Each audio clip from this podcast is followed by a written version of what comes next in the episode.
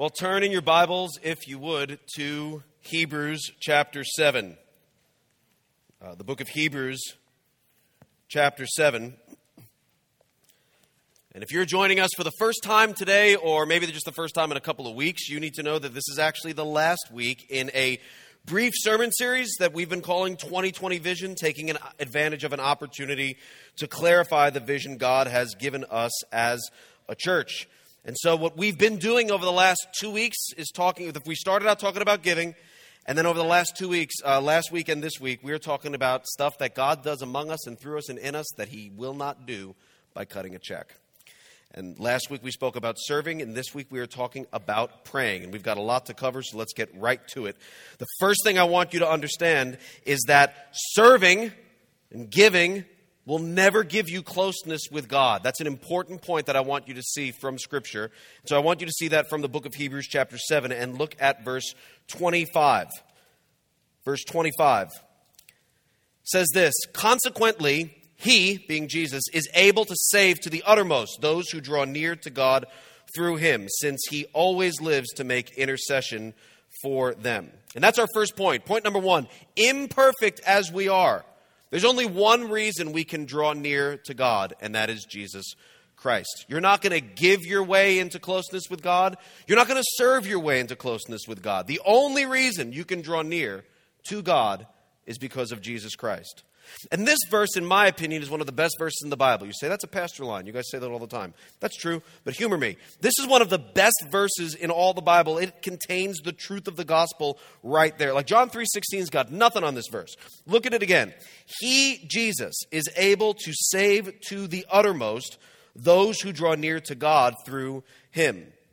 Some people try to get close to God on their own. They muster up something. They muster up their courage or they muster up passion or their best efforts or all their stick to itiveness, but they can't get close to God. They might change behavior, they might change what they've been doing on a day to day basis or from week to week or month to month or even year to year, but they can't get close to God.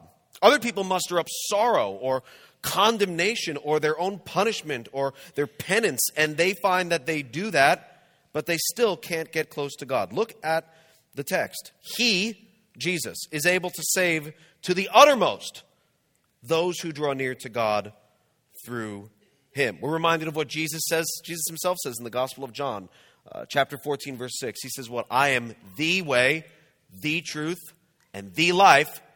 And no one comes to the Father except what? Through me. And so you need to know that if you aren't a Christian and you feel far from God, that is appropriate because you are far from God. You're really far. And you might not be a Christian, and you might be living in open sin and rebellion. You just do what you want when you want, you don't give a rip at all. Uh, or you might be living a secret double life of sin and rebellion, and you feel really far from God. And that's because you are, in fact, really far from God. But you also might not be a Christian and just be a, a, a do gooder. Right? You're not a Christian, but you follow all the rules. You're polite. You say please and thank you and my pleasure. You help people cross the street. You budget, you save, you invest, you dust, you floss daily. You win. You rock, bro. You're killing it. But you still feel really far from God. And that's because you are, in fact, really far from God. And the openly rebellious, lost person and the person who's doing all the right things as they try to draw near to God with all they have to offer, God wants nothing to do with you. Nothing. Because you're pretty impressed with you, and God opposes the proud. And so you'd be rejected by God. You would. The person doing all the right things, dotting every I, crossing every T, the person living the secret double life, the person living in open sin and rebellion, all are equally living in ways that, listen to me, offend God. Offend God. And if you to approach God, you too would be rejected by God, like stiff armed. Hard pass, not a shot. And that's why Hebrews 7 and verse 25 is such good news. Because he, Jesus, is able to save to the uttermost those who draw near to God, not of their own volition, but through him. Not of their own merits, but through him. Not of their own sorrow, but through him. And you say, that's very moving. I'd love for a fresh start with God, or I'd love to come to Christ for the first time. I would love someone to click reset. I would love someone to start the counter over. But what if I mess up again? We'll look again at the text. He is able to save to the uttermost those who draw near to God through him, since he what? Since he all a little louder, since he always lives to make intercession for them. Always. It's not a one shot deal. Always. He is my forever priest. Always. Perfect priest. And he never dies. All the other priests died. Right? Jesus died, defeated death, rose from the grave, is seated in the heavens. He ascended into heaven. Now he's seated at the right hand of God, and he's coming again. Always living to make intercession. How do you get close to God? How do you even approach Him? How can you be in His presence with all your sin, all your rebellion, all your shame, or your pride, or whatever, just all your you just you, all the things that make you you? How can you get close to God with that? Only and ever through Jesus Christ. The way, the truth, the life. No one comes to the Father except through him. Jesus provides deliverance from sin, past, present, and future.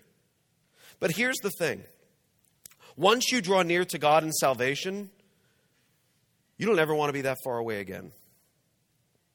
Once you draw near to God in salvation, you won't ever want to be far away again. You've been accepted, right?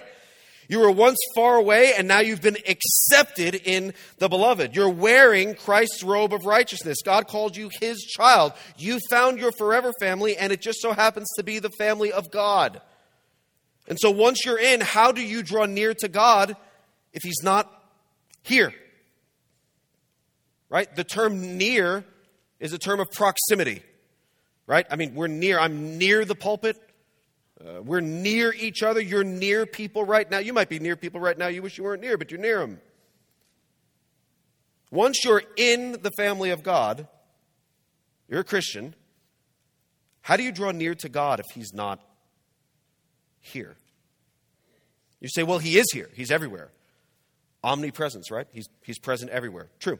I get that. But the Bible seems to talk a lot about this additional nearness or this ongoing closeness. Salvation isn't like you meet God once and that's it.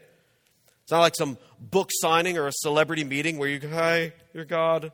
So cool.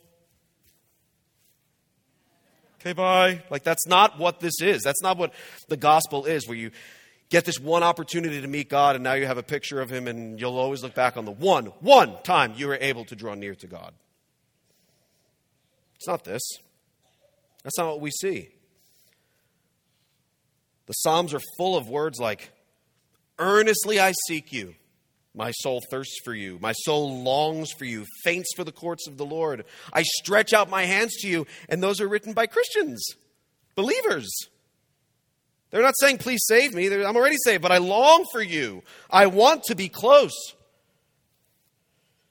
Uh, we don't have time to look at it, but perhaps you're familiar with the Samaritan woman in John chapter 4, the woman at the well longest recorded conversation we have in Scripture between Jesus and any other human being is between Jesus and the Samaritan woman at the well.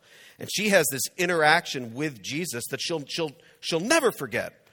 She'll never, you say, that's not in the text. Come on, bro. That, she'll never forget that. She's face to face with Jesus. Has a conversation. Even if she did forget the conversation, she'll never forget that the way it ends, that one line, right? Because at the end, she's just had enough of him. And she's like, I just, you know what? She gives one of these.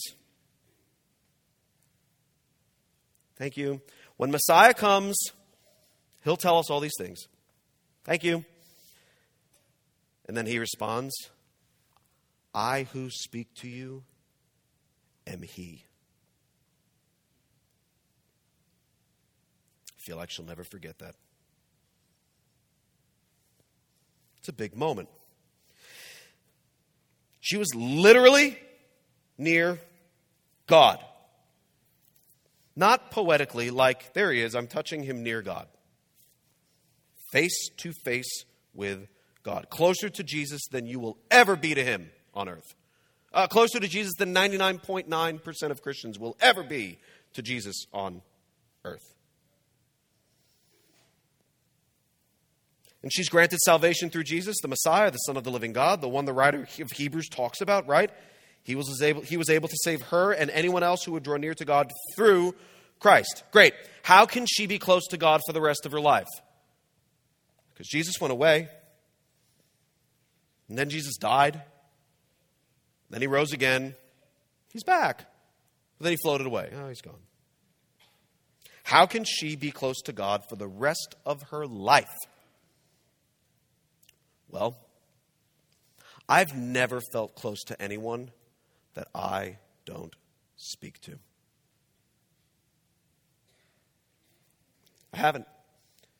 Even people that I like haven't spoken to in a long time, but then and I'm sure you have those people like, wow, it's like we could pick up right where we left off. Right, but it's where you what? Left off. You probably used to speak a lot, you used to work together, used to live together, whatever. You used to speak a lot. I've never felt close to someone who I don't speak to. Sarah and I have a great marriage. Not a flawless one by any stretch of the imagination, but a great one. Uh, we've got, we love our kids. Got great kids. Celebrated Jonathan's birthday yesterday. He's a teenager, I got two teens in the house. Right? We got great kids Justin, Jonathan, Jackpot, and Silas. All four of them.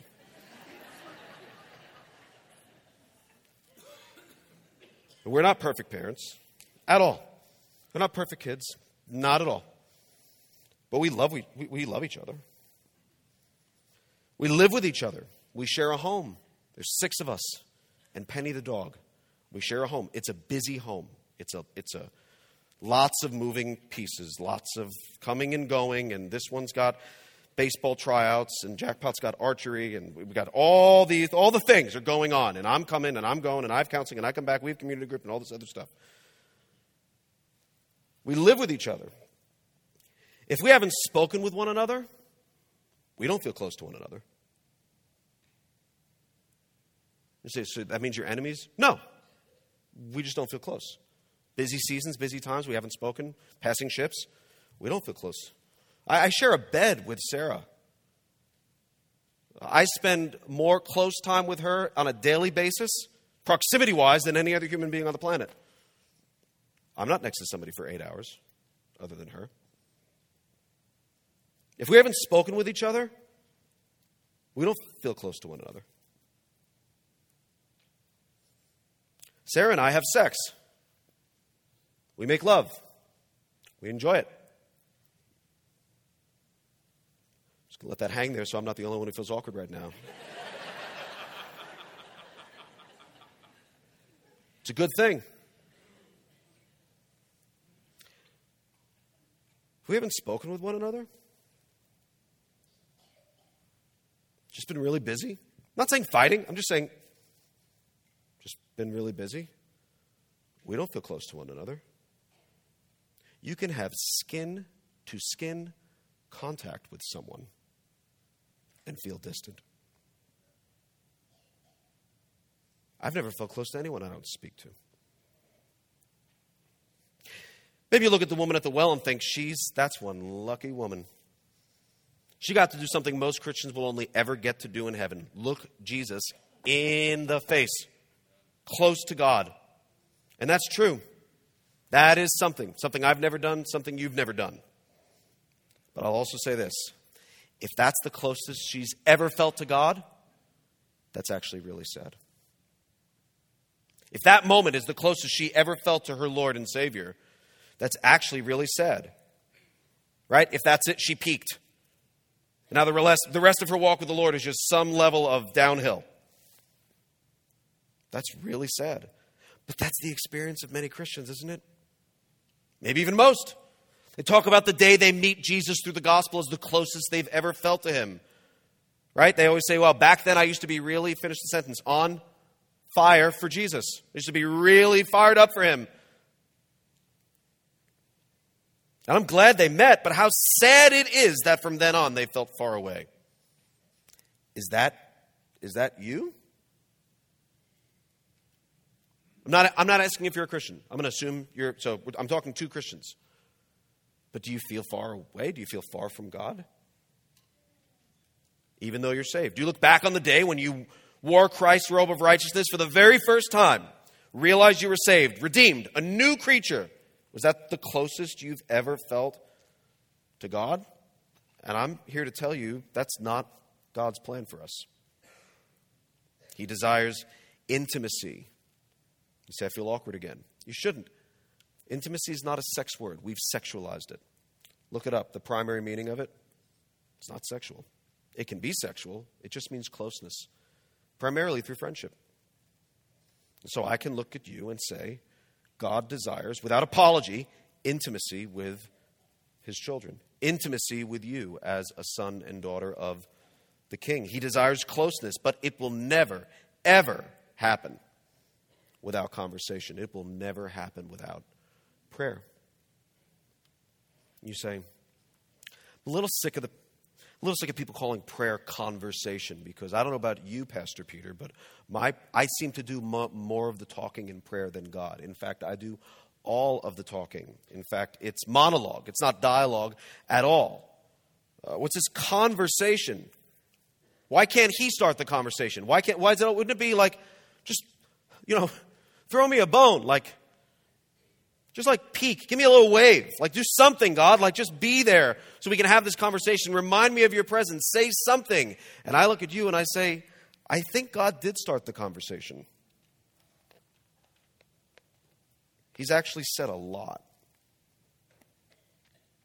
A lot. Now it's your turn to talk.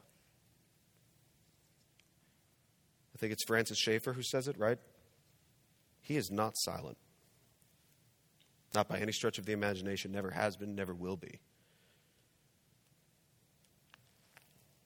What have you said to God? How does the woman at the well draw near to God after Jesus walked away?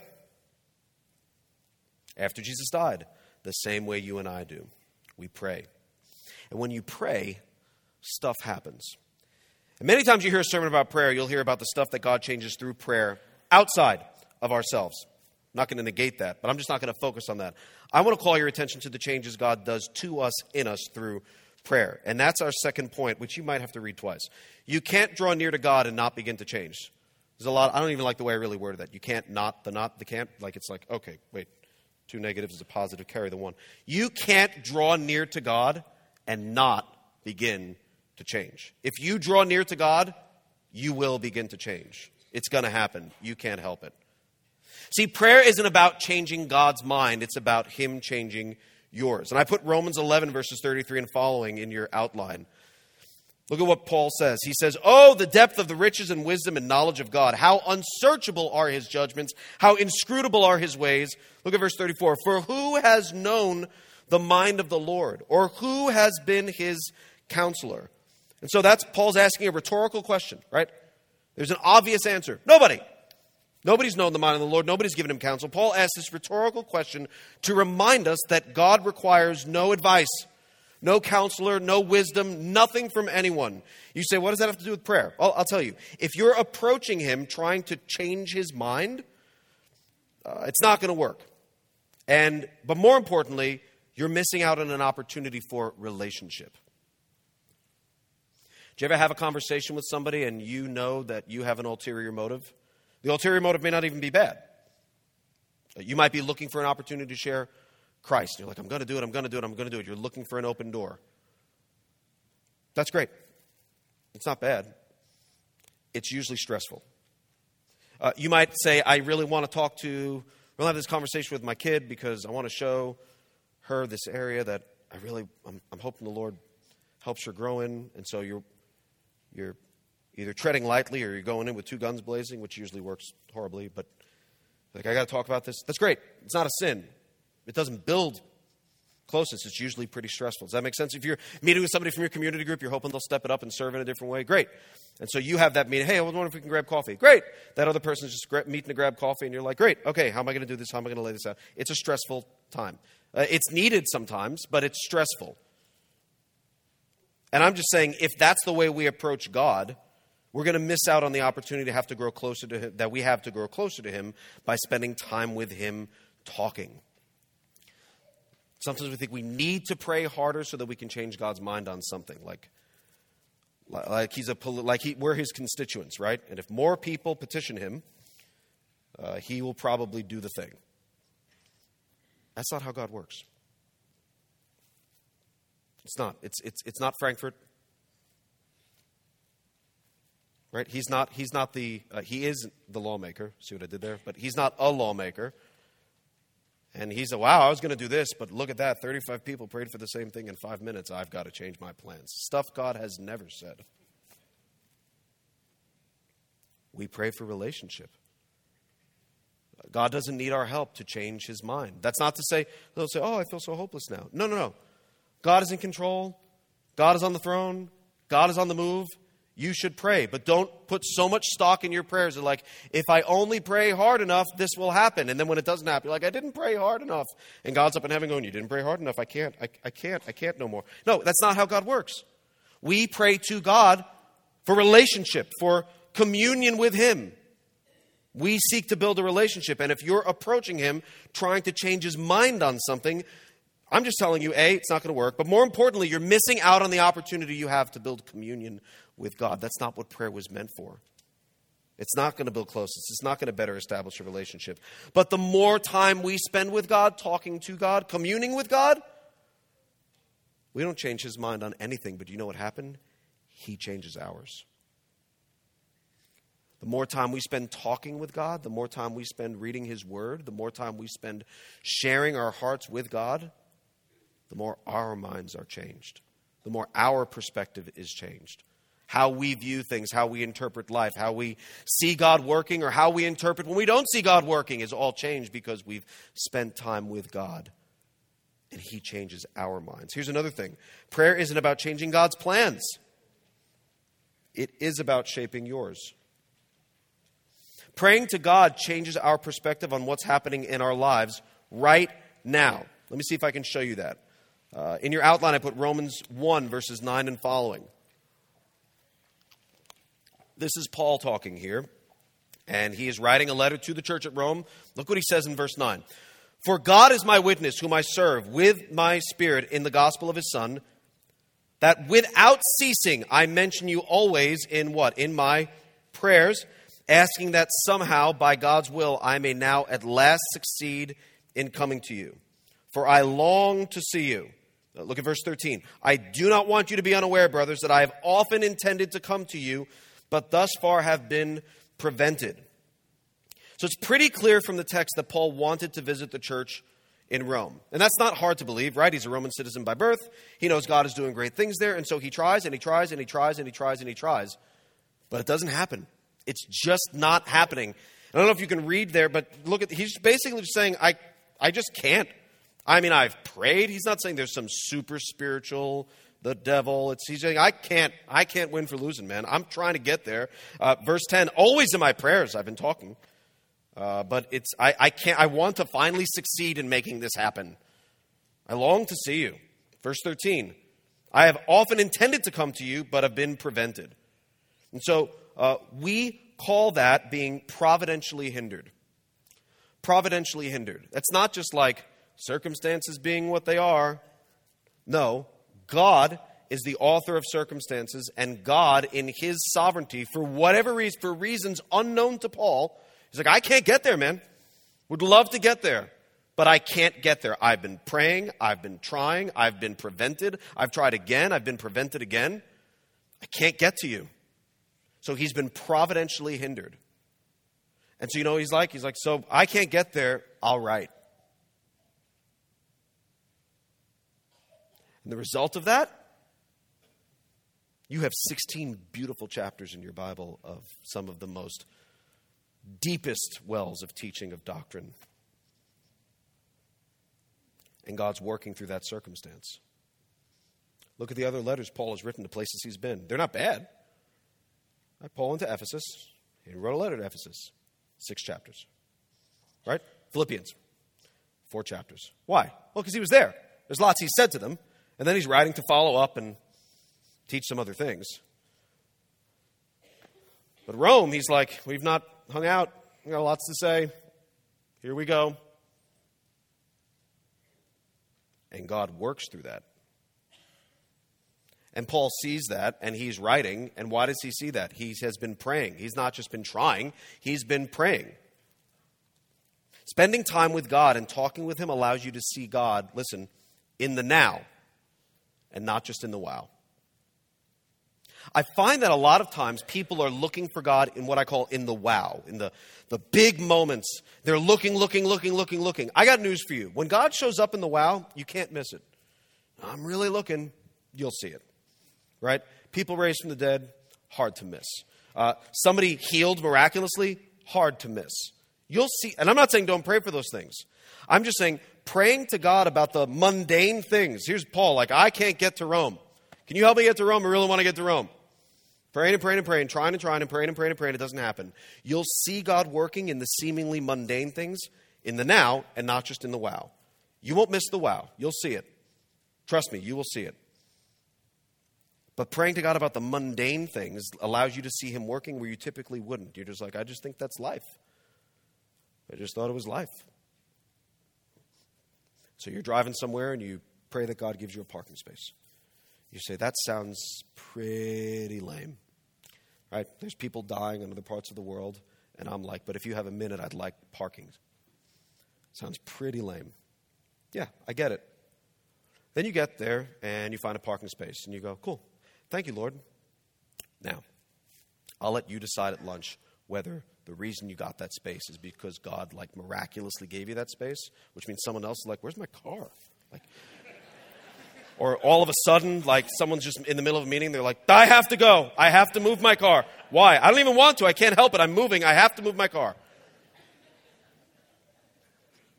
I don't think that's what took place, but if you do, that's fine. You're fine. Or you can decide if you think that that spot would have been there either way. Uh, but because you prayed about it, you see God's hand in it and you thank Him for it. And if you hadn't prayed about it, you would have just been like, cool, spot. Or like me, I actually, I actually take credit for it. Nailed it. Makes no sense. Nailed this. Look at this spot. Right, because I did that. Praying to God about the seemingly mundane things helps you see God in the now and not just in the wow. Will you see God in the wow? Yes. Does he move often in the wow? Not as much as some churches would like you think. But he's moving all the time in the now. All the time. And as I pray to God about the seemingly mundane things, he changes my view of his plans or my mind. He does the change in me.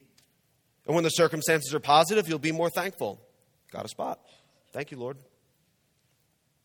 When the circumstances are seemingly negative or difficult, but you've been praying, you know God well. You know He hears, right? You know He can. It's never like, I wonder if God can do this. Really? Say that again slowly. He's God.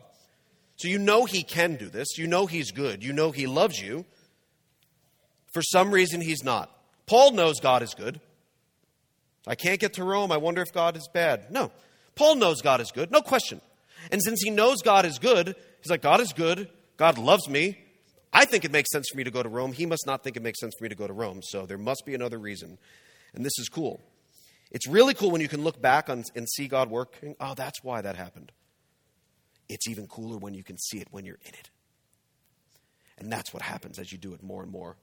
You're like, you know what? I don't know why this isn't working out. Quite frankly, really frustrated. But I know God well. I don't know what He's up to, but I know if He wanted me to do this, it, it would be happening, and it's not. And so I know God well, and He's working right here in the now, even though it's not what I think would be best. Does that make sense? But if we're not praying about those things, it's just like, wow, life is just hard. Wow, this just stinks. Wow, this is just hard. And all of those things are true. It is hard, it does stink, but God's in it. You can say, God, I don't get this. I don't understand. This, doesn't seem, this doesn't seem right, fair, good, helpful, beneficial. It doesn't seem biblical. But I know you love me. I know you can do all things. And I Know that since you could change this and you're not changing this, it must not be for my good. So I'll wait on you. You've never let me down. Amen.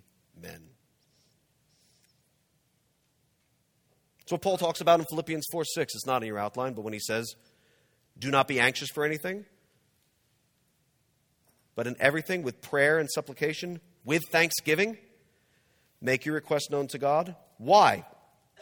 the peace of God, which surpasses all understanding, will guard your hearts and minds forever in Christ Jesus. Translation There's a peace you can have from God that's better than if you understood the circumstance. I still don't see the why. I don't know the reason, but I have peace. It surpasses understanding. It's like if only I knew what was going on. God says He can give a peace that surpasses understanding. And that's Philippians 4, 6, and 7. That's what happens when we pray. It says that be anxious for nothing, but in everything by prayer and supplication with thanksgiving, make your request known to God. And this happens with time and over time. And so that's what I want to spend the rest of our time looking at. Number three, you need to have some amount of unhurried time with God in order to draw closer to Him because all relationships take time to develop.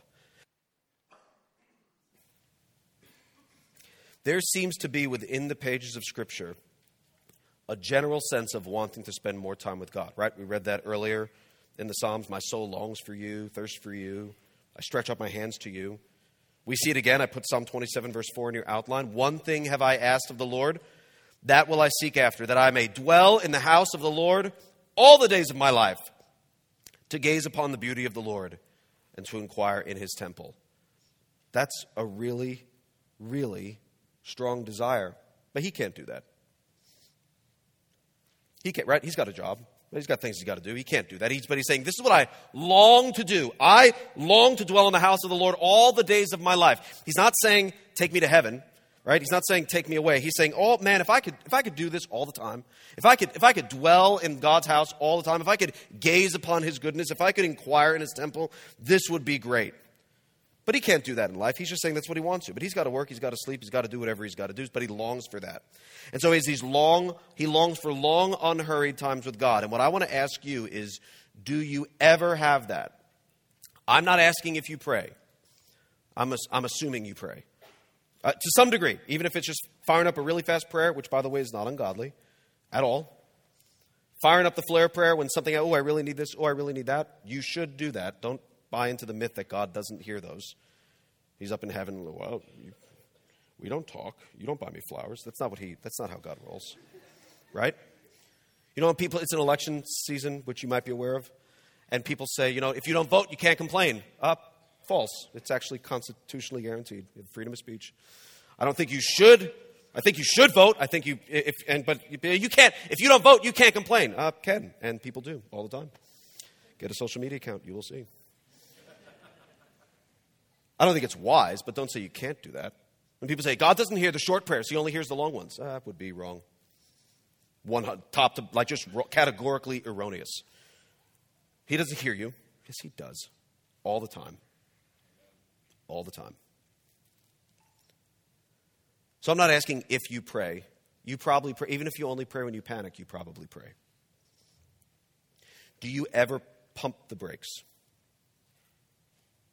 And have that unhurried time with God? Is that a thing in your life at all? Does that ever happen? I want to show you Psalm 73. So I would like you to turn there, please. Psalm 73. And so in your outline, uh, I have placed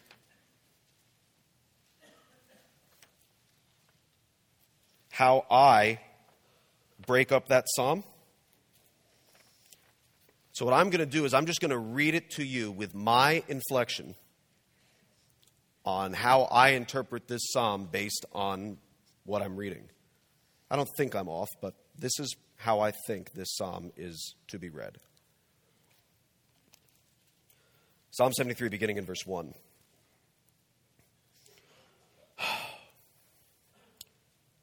Truly, God is good to Israel, to those who are pure in heart. But as for me, my feet had almost stumbled. My steps had nearly slipped. For I was envious of the arrogant when I saw the prosperity of the wicked. Uh, for they have no pangs until death. Their bodies are fat and sleek. They're, they're not in trouble as others are. They're not stricken like the rest of mankind. Therefore, pride is their necklace. Violence covers them as a garment. Their eyes swell out through fatness. Their heart overflows with follies.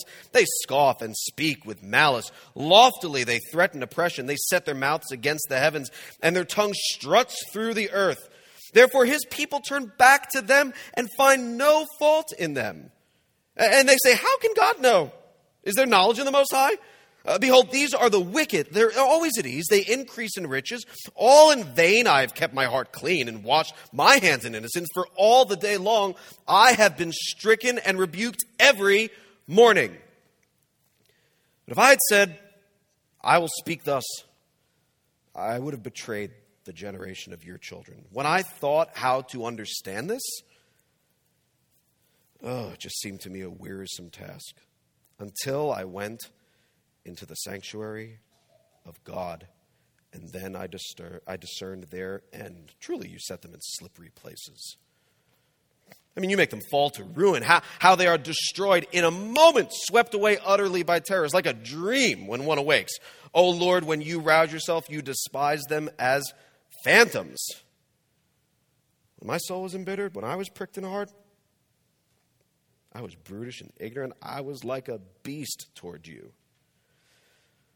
Nevertheless, I'm continually with you. You hold my right hand. You guide me with your counsel, and afterward you will receive me to glory. Whom have I in heaven but you?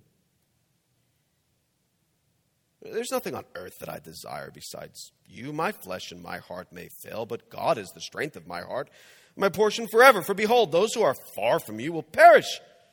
You put an end to everyone who is unfaithful to you. But for me, it is good to be near God.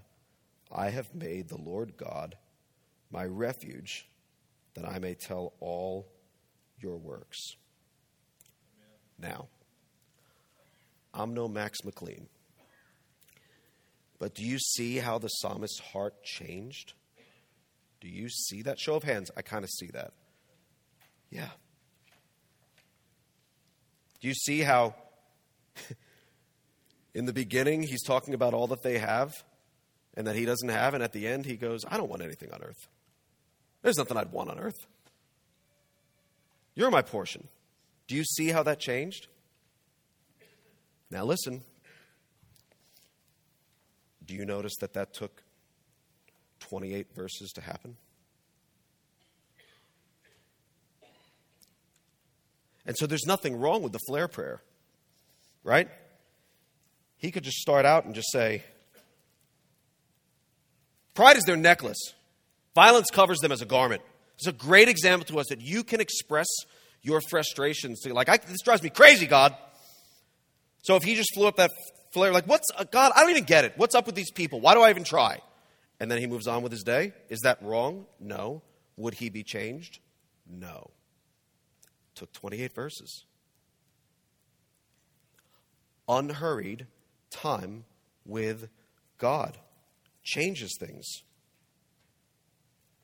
And so I want to know do you have anything in your life to help you pump the brakes, to slow you down? Do I strike you as someone who downshifts easily? Please, okay? Nothing happens fast enough for Peter LaRuffa. So I have to put things in my life to slow me down. Is it a sin to pray on, in, in a rushed manner? Nope. Don't let anyone tell you it is. It's not true. Do I miss out on something if that's all I do? Oh, absolutely. And so here's what I'd like to do I've made a change in my life. And For several years now, I have worked in unhurried times with the Lord. I've always prayed, but I used to have these unhurried times like a couple of times a year where I would take a like a prayer day. They're great. But now I've worked it out so that I can have that more often. And so I'm not going to tell you how to do it. I'm not. I'm going to tell you how I do it so that you can maybe say, oh, that might work for me. I might try this. Does that make sense? So this is not like we don't care about the watering schedule, we care about the fruit right? So we care about the fruit that comes as a result of this. You water as needed, depending on you. And let, us just get into it. Seven things I've done to improve my prayer life that you might try. Uh, one, try reading through the Psalms, like regularly. So I've always read through the Psalms in my Bible reading plan, but I kind of avoided them on their own, just to be honest with you. It's like, oh, it's poetic. They don't always resolve. I can't do anything with them. They make me feel mushy. I don't want to feel mushy. So it's like, okay, I like the, I get it. Lord is my shepherd. I shall not want. Yea, I'm a sheep. He's, okay, it's good. So I don't dislike them, but I never like were drawn to them. I, and I never wanted to spend a lot of time in them. I had a seminary professor one time say, here's something, actually forced us to do it. Well, you can't force me to read the Bible. I can and did if I want to get the good grade. So to read through the Psalms in a month, five Psalms a day according to the date. So today's February 16th, so you read Psalm 16 plus 30, you read Psalm 40. I got you. 46. You're good. Plus 30, uh, Psalm 76 plus 30, Psalm 106 plus 30, Psalm 136. If you do that every day in a month, you'll read through all the Psalms. On the 29th, I don't read Psalm 119 because it's too long. Ain't nobody got time for that. I wait for a month with 31 days, and that's all that I'll read Psalm 119 on that day. But then you don't read it every month. Yep, I'm cool with that. Can you be cool with that? Thanks. So that's how I roll. I try to spend time in the Psalms. Why? Because I see these unhurried prayers and these unhurried times with God that result in change. And it helps me pray. Wow, now I know how to pray. Wow, look at this. And you'll see Psalms you'll read through, they don't always resolve. This one ends like quite nicely. Some of them just like leave you hanging. Why do the wicked prosper? Why do they prosper so much and I don't? Where are you, Lord? Come save me. End. Did he die? I don't know what happened. He doesn't. But don't you, isn't that your life sometimes too? Like we can relate to this, where not every prayer is kind of tied up with a bow and finishes in Jesus' name, amen, and everything is all better. That's just not life. That's not life. It's not Leave It to Beaver. This is not real life. And so you'll read through the Psalms and you'll be encouraged. You're like, I can relate to that. It'll change the way you think about things because you'll start praying along the same lines of the psalmist, believe it or not. I know that sounds crazy. So I would encourage you to read through the Psalms. I, when I'm reading through the Psalms and I feel like doing that, I do five a day according to the day plus 30. You do you, boo boo. I just say you should spend the time in the Psalms if you're not. Number two, try praying through your calendar, your to do list, and don't feel like you have to take a long time. So I'm uh, shameless plugs. I'm a fan of the Full Focus Planner, and so I keep a digital, a digital calendar uh, which I swear by, but then I also keep an analog one. And you say, that sounds like you're keeping two. I am. I can't get into it now. It's really helpful. And so as I write out what I need to do that day, I pray through my day in seconds. In seconds. I don't take 10 minutes and pray for every meeting. I don't get time for that. It's like, okay, well, I have to do this. I have this counseling coming up. It's like, oh, that's going to be hard. God, give me wisdom, give me discernment, do a breakthrough. I can't break through. I need you to break through.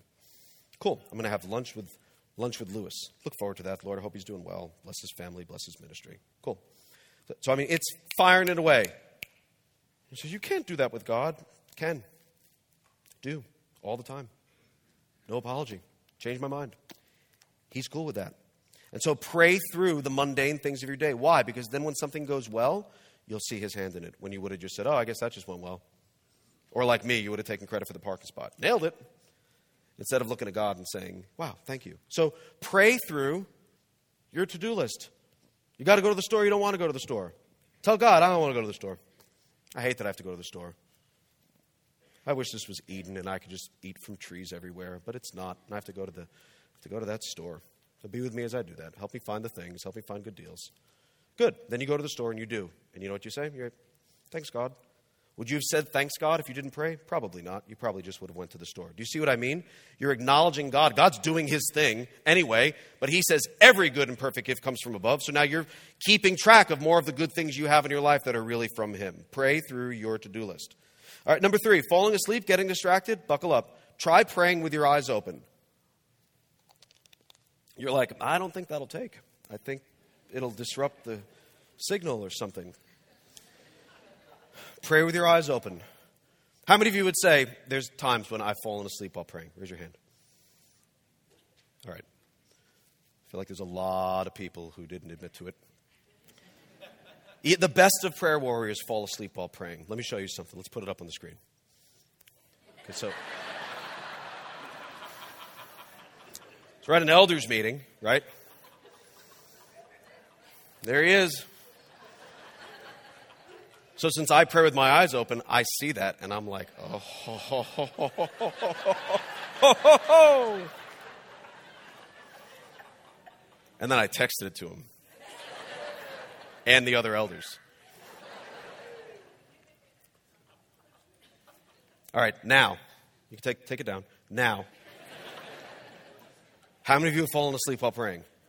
Raise your hand. Look, there's more of you. Sad. Look at that. Lying to a pastor in a church on a Sunday. Good luck with that. Hey, community group comes at the end of a day. It's usually about 8 o'clock by the time we start praying. I've had a long day. Prayer is usually monologue from somebody else. I'm pretty tired. If you were focused, you wouldn't fall asleep. Oh, shut up. I'm just tired. And so I pray with my eyes open now more often than ever, and I look at the person who's talking. It's what I would do if they were talking in the community group, right? Like they're talking in group, but they're not talking to me, so I look at them while they're praying. Does that sound creepy? I don't know. If their eyes are closed, they won't care. win win. But this is so I don't want to get distracted. Try praying with your eyes open. Simple thing. You could think that's crazy. We learned today that Peter's not a Christian. He prays with his eyes open. That's fine. Don't do it if you don't want to do it. Can you just show that picture again, just one more time, real fast? I mean, you could do surgery on this man. Can you? Do you see that? Out. Out. All right. Anyway, try an unhurried, consistent prayer time for a while. You define unhurried and consistent, and set yourself up to win. That's key. You define unhurried. You define consistent. So when you're sitting here and you're going, you know, I don't have this unhurried time. I heard a great sermon today. I'm going to have an unhurried prayer time with God every day for the rest of my life. I'm going to look at you. I'm going to say, no, you're not. You're going to say, that's mean. You don't believe me? I would say, yes, I do not believe in you. It's just not, not how, God, how people train for a marathon. They don't just get up and run one. So set yourself up to win. Set that bar low. And if you think that that means I'm going to do it once a week, great. If you think that means you're going to do it once a month, great. If you think that means I'm going to commit to doing this one time before Easter, great. Set yourself up to win, not to fail. How long is unhurried? I don't know. I don't know. For some people, it's 90 minutes. Great. You look at me and you say, I could never do 90 minutes. Hey, I got an idea. Don't. What works for you? Uh, 20? Great. I do not care. Stop trying to buy into the system of someone else. You're like, that doesn't really fit me, so I'll never be godly. Just do it, man. Figure it out. You define unhurried. What does that mean? It means I'm going to stay focused for a half hour. Great. It means I'm going to do it first thing in the morning. Great. It means I'm going to do it over lunch. Fine. It means I'm going to do it late at night before I go to bed. Great. I don't care. Look at your neighbor and say, he doesn't care. I don't care. So, okay, you do whatever works for you. And you define unhurried and you define consistent and set yourself up to win because I'd rather you do something than nothing. Nor do I want you to hold out for the time. when I'm going to take four hours and do this. Man, good. How, how often do you have four hours? I don't always have four hours. So you're going to like hold out for the time that you're off from work because it's like, wow, okay, that's a long time away. Don't wait for that. Just do it shorter, sooner. And you set yourself up to win. Uh, number five, this is going to bother some people. God isn't impressed by consistency. Do you ever know that? Unimpressed by your consistency. In this plan, I have a, a streak tracker in here. So, like, I want to work out three times a week. And so every time I do that, I get to check a little box. That's good. That helps me see how I'm doing. God, unimpressed. Doesn't care. Wow, he's really consistent. Look at him go. Unimpre- Look, some of you are twitching, but I want him to like my consistency. He's, he's, he's, you're consistent, but he's constant. You can't measure up to constant. He's like, wow, congratulations. You've gone to the gym three days a week ever since the new year. That's great. I spoke the world into existence and prevent the planets from crashing. I'm kind of a big deal. So he's not impressed with consistency. And so when you miss, just do it again.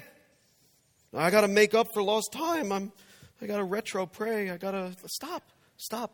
Just do it again. Just pick it up. I'm behind on my Bible reading. I won't finish by the end of the year. Okay. I don't think God operates on a fiscal year. Like, you think you're good. Just pick it up and do it again. Because here's the thing if you're like, if you're the type of person who's like, I have to be consistent, you're probably going to be the type of person who's going to say, I'm not going to try this because what if I'm not consistent? Because you don't want to fail. But I say, if you don't fail, you didn't try. Try. God's not impressed with your consistency, so he's not hurt by your inconsistency. He'll always be happy to hear from you. Right? You're never going to like it's like when you send a text to someone, you get that text back, new phone, who dis? You'll never get that from God. He's always going to be happy to hear from you. He's always going to be happy to hear what's on your mind and on your heart. There's a couple of other things in there, but I'll, I'll skip to the final thing. Uh, consider what tools and methods you might employ to help you try to be unhurried. So for me, for me, for me, it's a prayer journal. And uh, that's not that you have real Christians have prayer journals and other Christ, non-Christians. I'm not saying that. For me, this slows me down because you know what I've figured out? I can only write so fast. I will only ever write so fast. There will never be an app that comes out that makes me write faster. I can only write so fast. And so this slows me down. I type over 100 words a minute. That's not a skill, that's a sickness. I type fast. Okay? But I don't want to type. I want to slow down. And so I have a prayer journal and I write to God. And you know what happens? I write differently here than I do here. Because God changes my mind over time. I write differently about something from here to here because God changes my mind over time. Because as I'm writing, I start out just like the psalmist does. Why does this stink? And blah, blah, blah. And I can't believe you got to help me. And what's going on? I'm trying my best. I can't win for the life of me. And I know you're in this. I know. Uh, I know you're good. I know I got to persevere. I know you're going to strengthen me. Great. And then you look back and you're like, I wasn't writing that in the beginning. I think God changed me. So this works for me. My consistent, unhurried prayer time is Wednesdays and Thursdays and sometimes Fridays. Should be every day. Mm.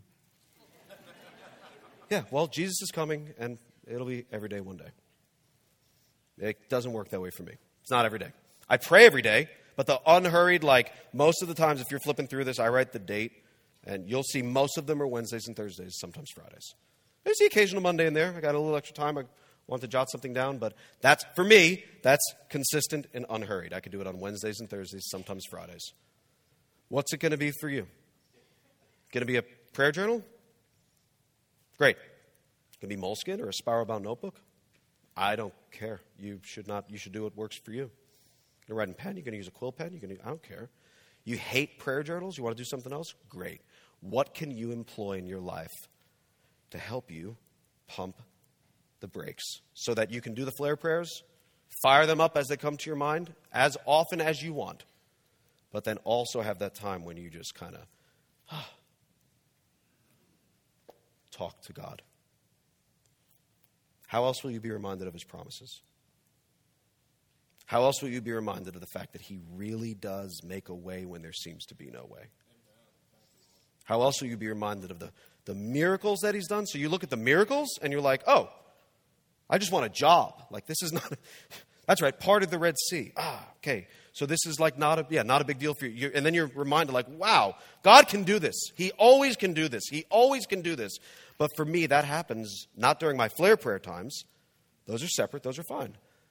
But with the unhurried times when I spend time with God. For me, Wednesdays, Thursdays, sometimes Fridays. What will you employ to take a step in that direction to have unhurried time with Him? Think about it, pray about it, and do it to the glory of God. And when you mess up, just do it again.